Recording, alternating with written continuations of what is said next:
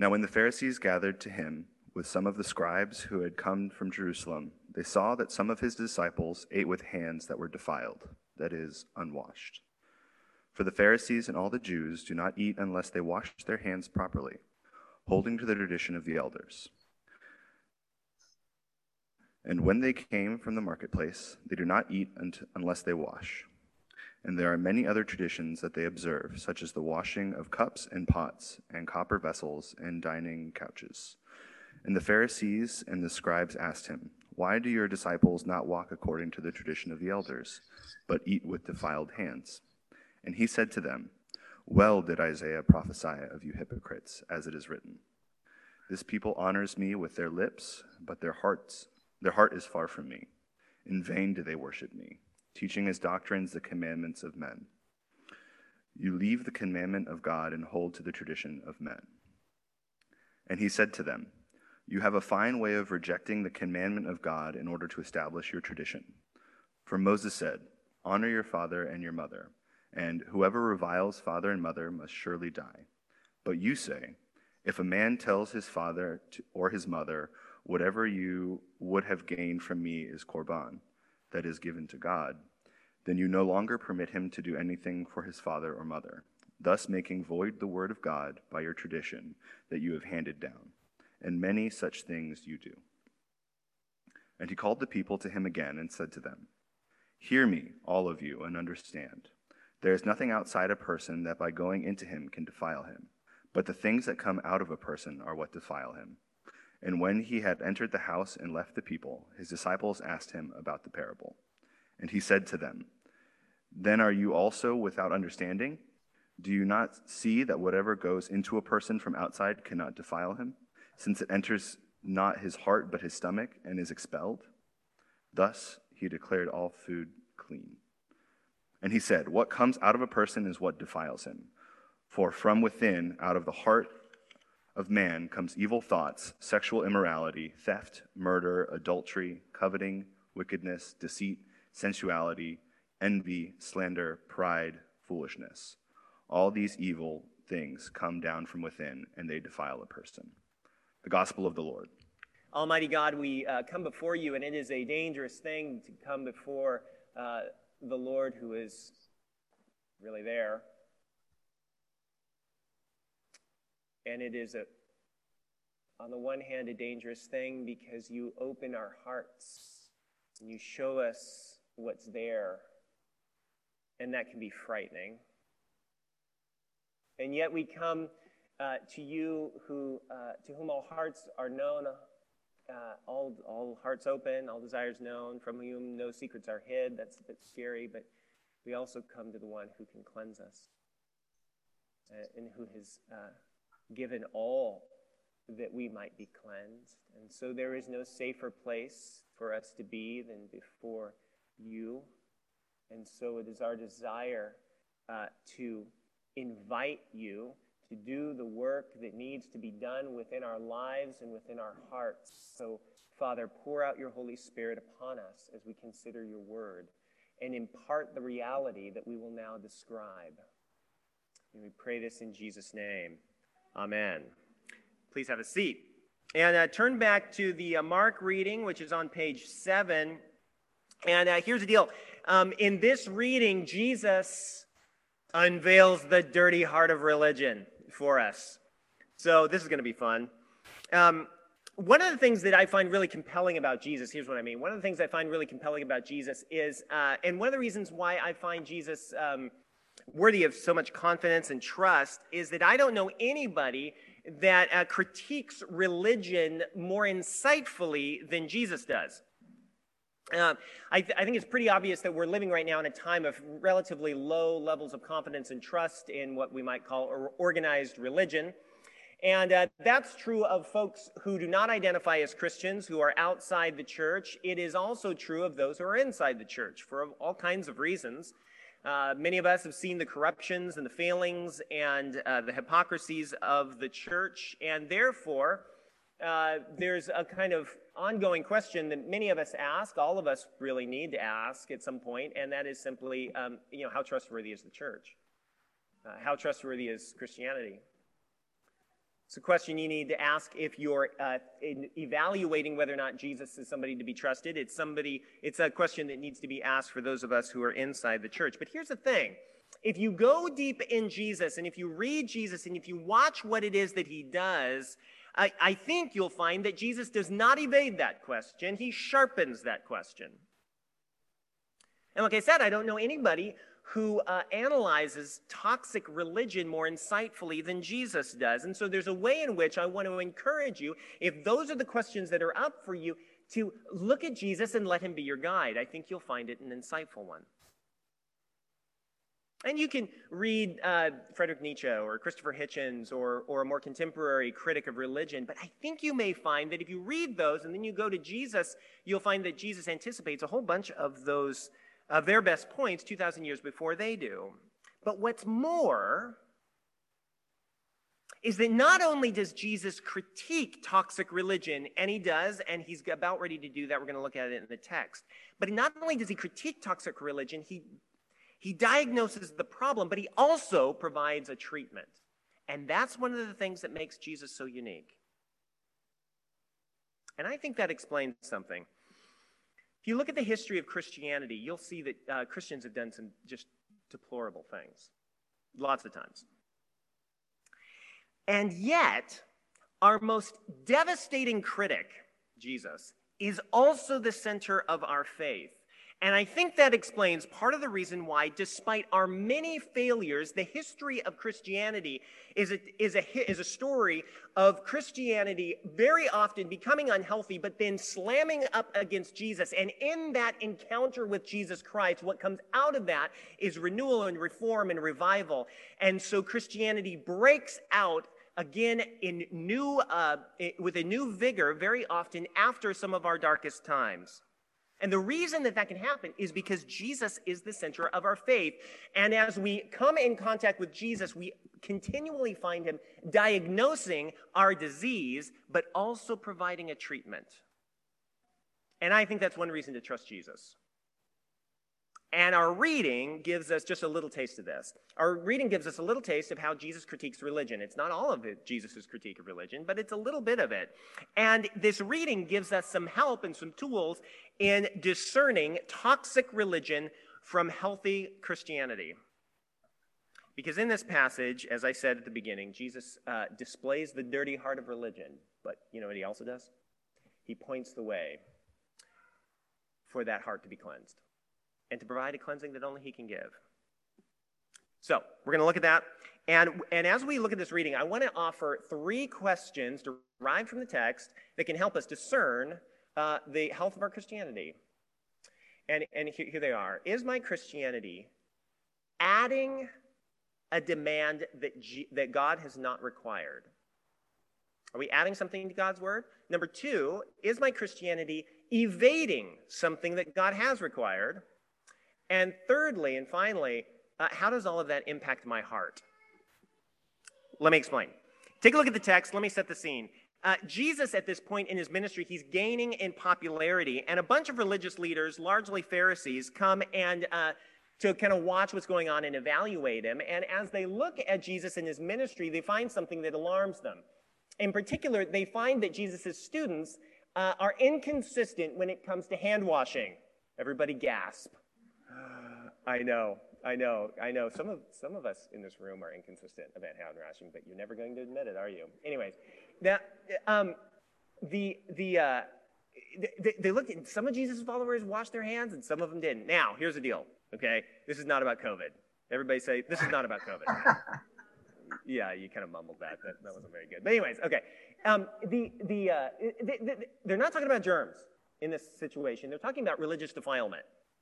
So, uh, in the Jewish uh, tradition, in the Jewish community at that time, um, they read the Hebrew scriptures, the Old Testament, and they recognized that one of the key themes in the Old Testament is um, that God wants Israel to be uh, set apart, holy, different in a good way, different like God is different, dedicated to God.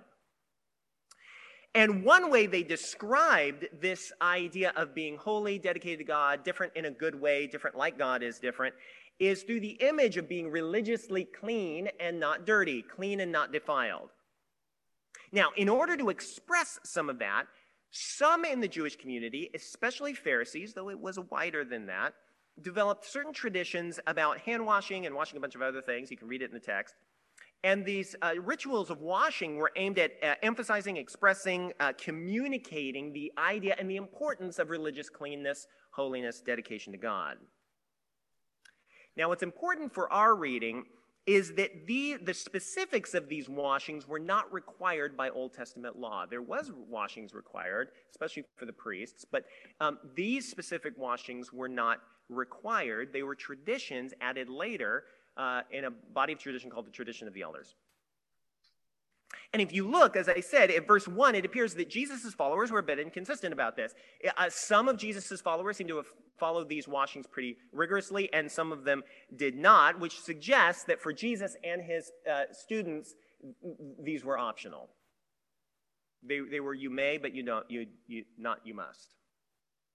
And that's where the conflict comes because at least these Pharisees that are talking to Jesus here are trying to enforce these traditions as if they were God's commands. And verse 7, Jesus doesn't go on for it. And he quotes the Hebrew scriptures. He quotes uh, uh, Isaiah and he says, uh, You honor me with your lips, but your heart is far from me. Put a bookmark there. We're going to come back to that because that's really the heart of the matter. Don't mean that as a pun. And then he says this In vain do they worship me, teaching his doctrine the commandments of men. Focus on that last line. Teaching his doctrine the commandments of men. Now, this captures uh, a common characteristic of toxic religion. There is very often a subtle eclipse of God's word by something that's not God's word, namely the commands of humanity, people. And sometimes it works ah, something like this uh, God's word, the scriptures require this, but you know what? I think we can do better. Let's go here. Let's go here. And you know what? If we go here, it'll help insulate us and make sure we don't cross this line. If we put the line here, we won't cross this line, plus extra credit. You know, who's not in for that, right? And some of you are thinking, I never did extra credit in, you know, on the test. But anyways, um, now it sounds pious, but there's a subtle inversion of authority. God's authority is supplemented and therefore displaced by human authority. And whenever we subvert God's authority with human authority, that's one definition of something called sin. Now, Emmanuel, you can look down uh, the history of the church and you can find this all over the place. I know the Anglican tradition best, and let me tell you, we're ninjas. We have done this all around the bend.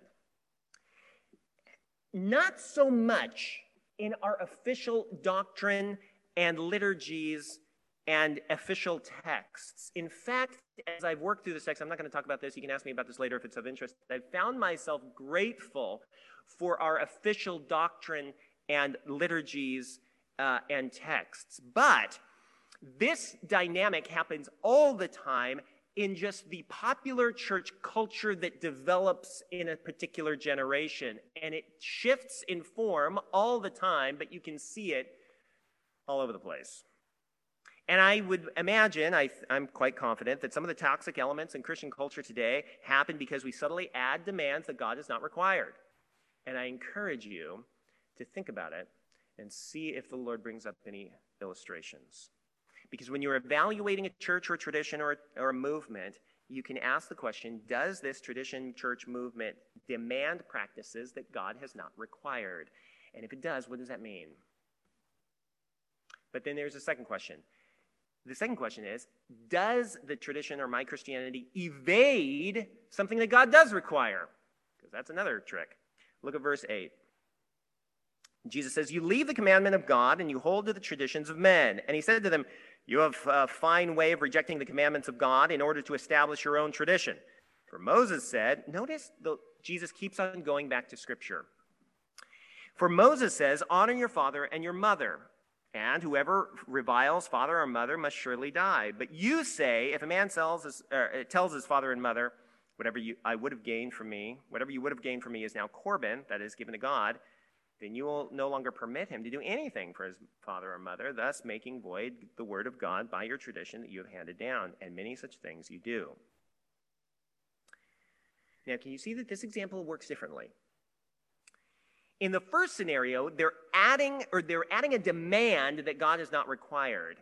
But here they evade something that God does require in a really, really clever way.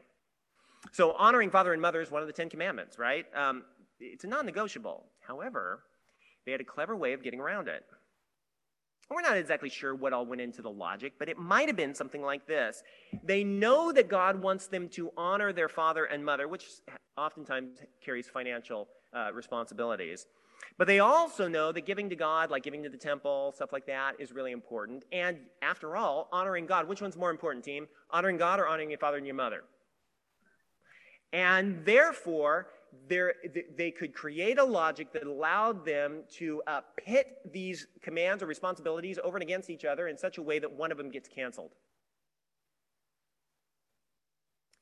And we do it all the time. And sometimes we can take bits of the Bible and imagine that there's not an inner coherence. And then we can say something like the Bible says this, but on the other hand, the Bible says that. And then we can figure out a way of following one uh, and keeping the other one at arm's distance. And we never say it that way because that would be too obvious. But the point is, team, there is something deep within the human heart that is drawn towards finding clever ways to evade and dodge God's word. And sometimes, very often, we justify it with religious sounding arguments. Don't you dare say that I'm not religious. And just like the first example, it's a subtle way of inverting authority. We can invert God's authority by uh, demanding something that He has not required, putting ourselves in the place of God. We can also invert God's authority by evading something that God does require, and we can use religious justifications for both. And remember, the one definition of sin is when we invert God's authority. We replace God's authority with our own. And this text tells us that religious garb is a really great way to hide it. So, three questions uh, Does my Christianity add something, add a demand that God has not required? Does my Christianity evade something that God has required? But then the third question has to do with the heart. And this is really the heart of the matter. Uh, how does it impact my soul? Look back at the text. And remember what I said about defilement and cleanliness. One of the key themes in the Hebrew scriptures in the Old Testament is the idea of being clean before God, which is an image of being set apart for God, uh, different like God is in a good way, uh, holy and dedicated to Him. And the Pharisees and some others tried to express it through washing. Uh, the wider Jewish community often expressed it through kosher eating. Um, and, and Jesus, in this reading, wants to go down underneath and says that the real problem of toxic religion is a problem in the heart of all of humanity. Verse 14, I'll kind of summarize it and then we'll look at verse 20. Basically, he says, listen, it's not what you eat that makes you uh, clean before God. Eating the right thing isn't going to make you clean, eating the wrong thing isn't going to make you unclean. There's something deeper. Verse 20 says this What comes out of a person is what defiles them. For from within, out of the heart of man, come evil thoughts, sexual immorality, theft, murder, adultery, covetousness, uh, wickedness, deceit, sensuality, envy, slander, pride, foolishness. Uh, all these evil things come from within and they defile a person. I read that list really quickly. That's probably the safest way to read it. But you might want to slow down and put a seatbelt on. It's devastating.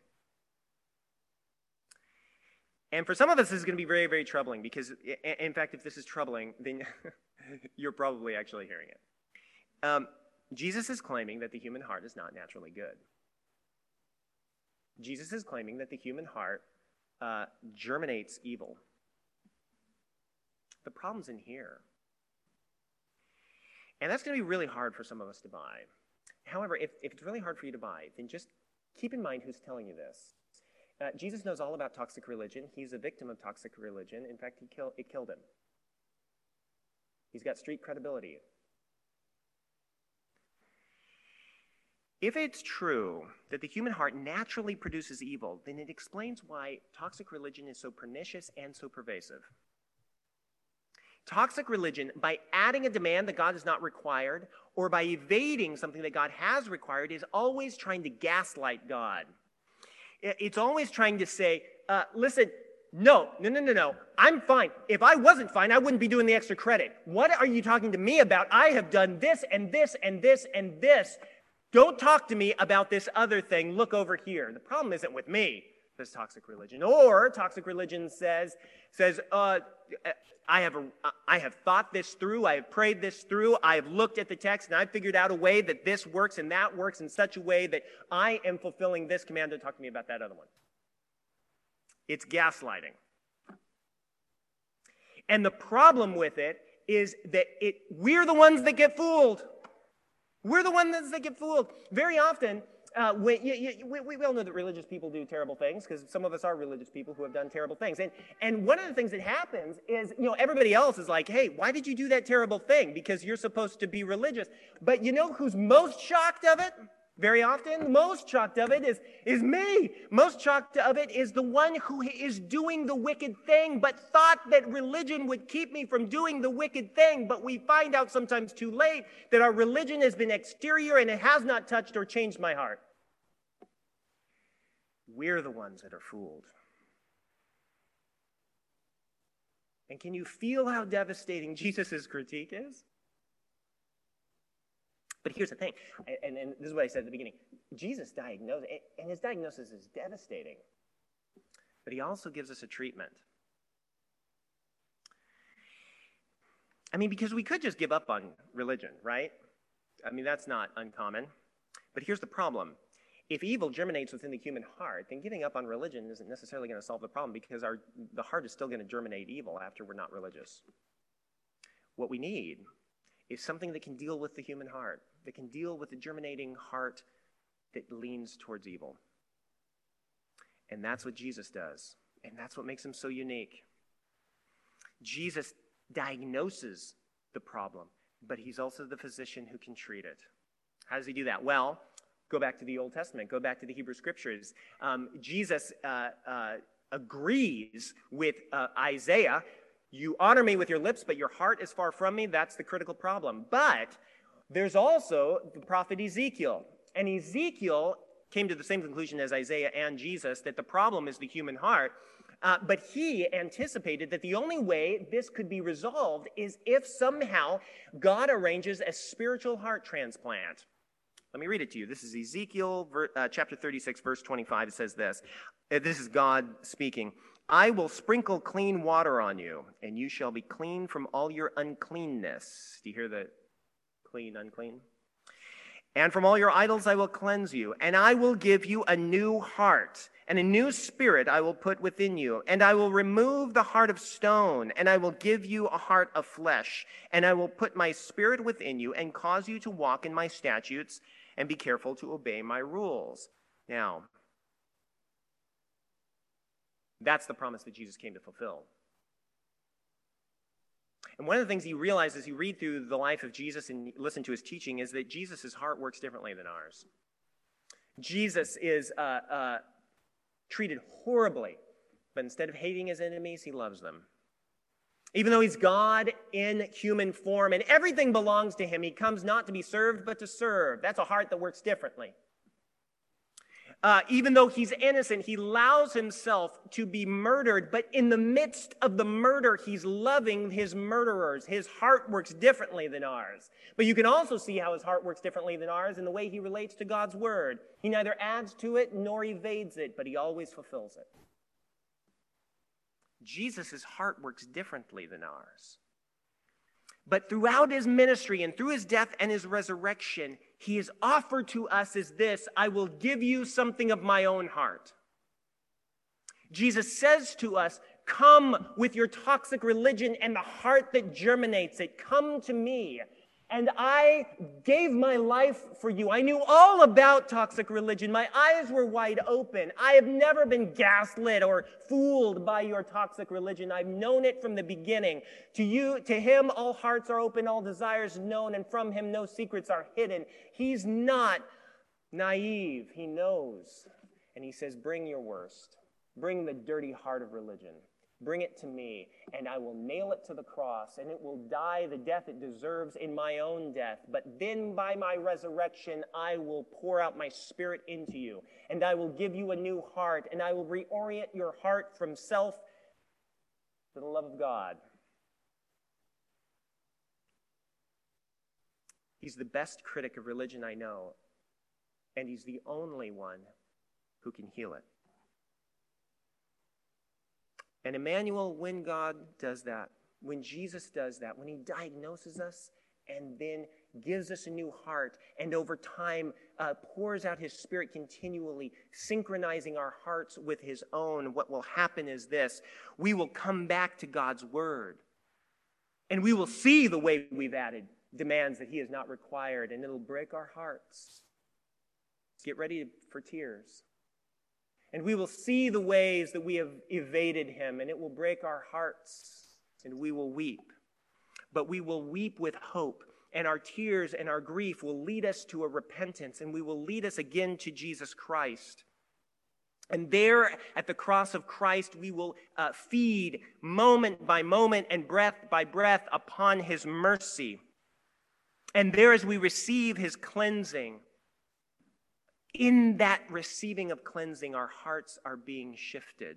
And so we will desire that the Word of God will continually unveil our hearts and transform us day by day over the course of our lives until we see Christ and are like Him. And friends, that's the mark of healthy Christianity. That's the mark of a healthy church and a healthy tradition. We must be a people who are captivated by Jesus Christ Jesus will lead us to God's word. There, our hearts will be exposed. And there, again and again, Jesus will cleanse us and fill us with his Holy Spirit so that our hearts are synchronized with Christ's. Can you see how it works? That's where we're going, Emmanuel. And we need to ask the Lord to hasten our progress because that is the path of renewal and revival and reformation. And that is the only way that we can offer this world any gift of value, because the only gift of value we have is the one who has diagnosed our souls and healed us. Amen. Hello, everyone. My name is Jim Salladin. I'm the rector here at Emmanuel Anglican Church. Uh, our church exists to see and describe and reflect the beauty of Jesus Christ for the flourishing of our city. And I hope this podcast encouraged you in that way towards Christ. If you're here in New York City, we'd love to see you. Please join us on Sundays at 11 a.m. Generosity drives everything we do at Emmanuel. And if you'd like to contribute, please visit www.emmanuelanglicannyc.com slash give.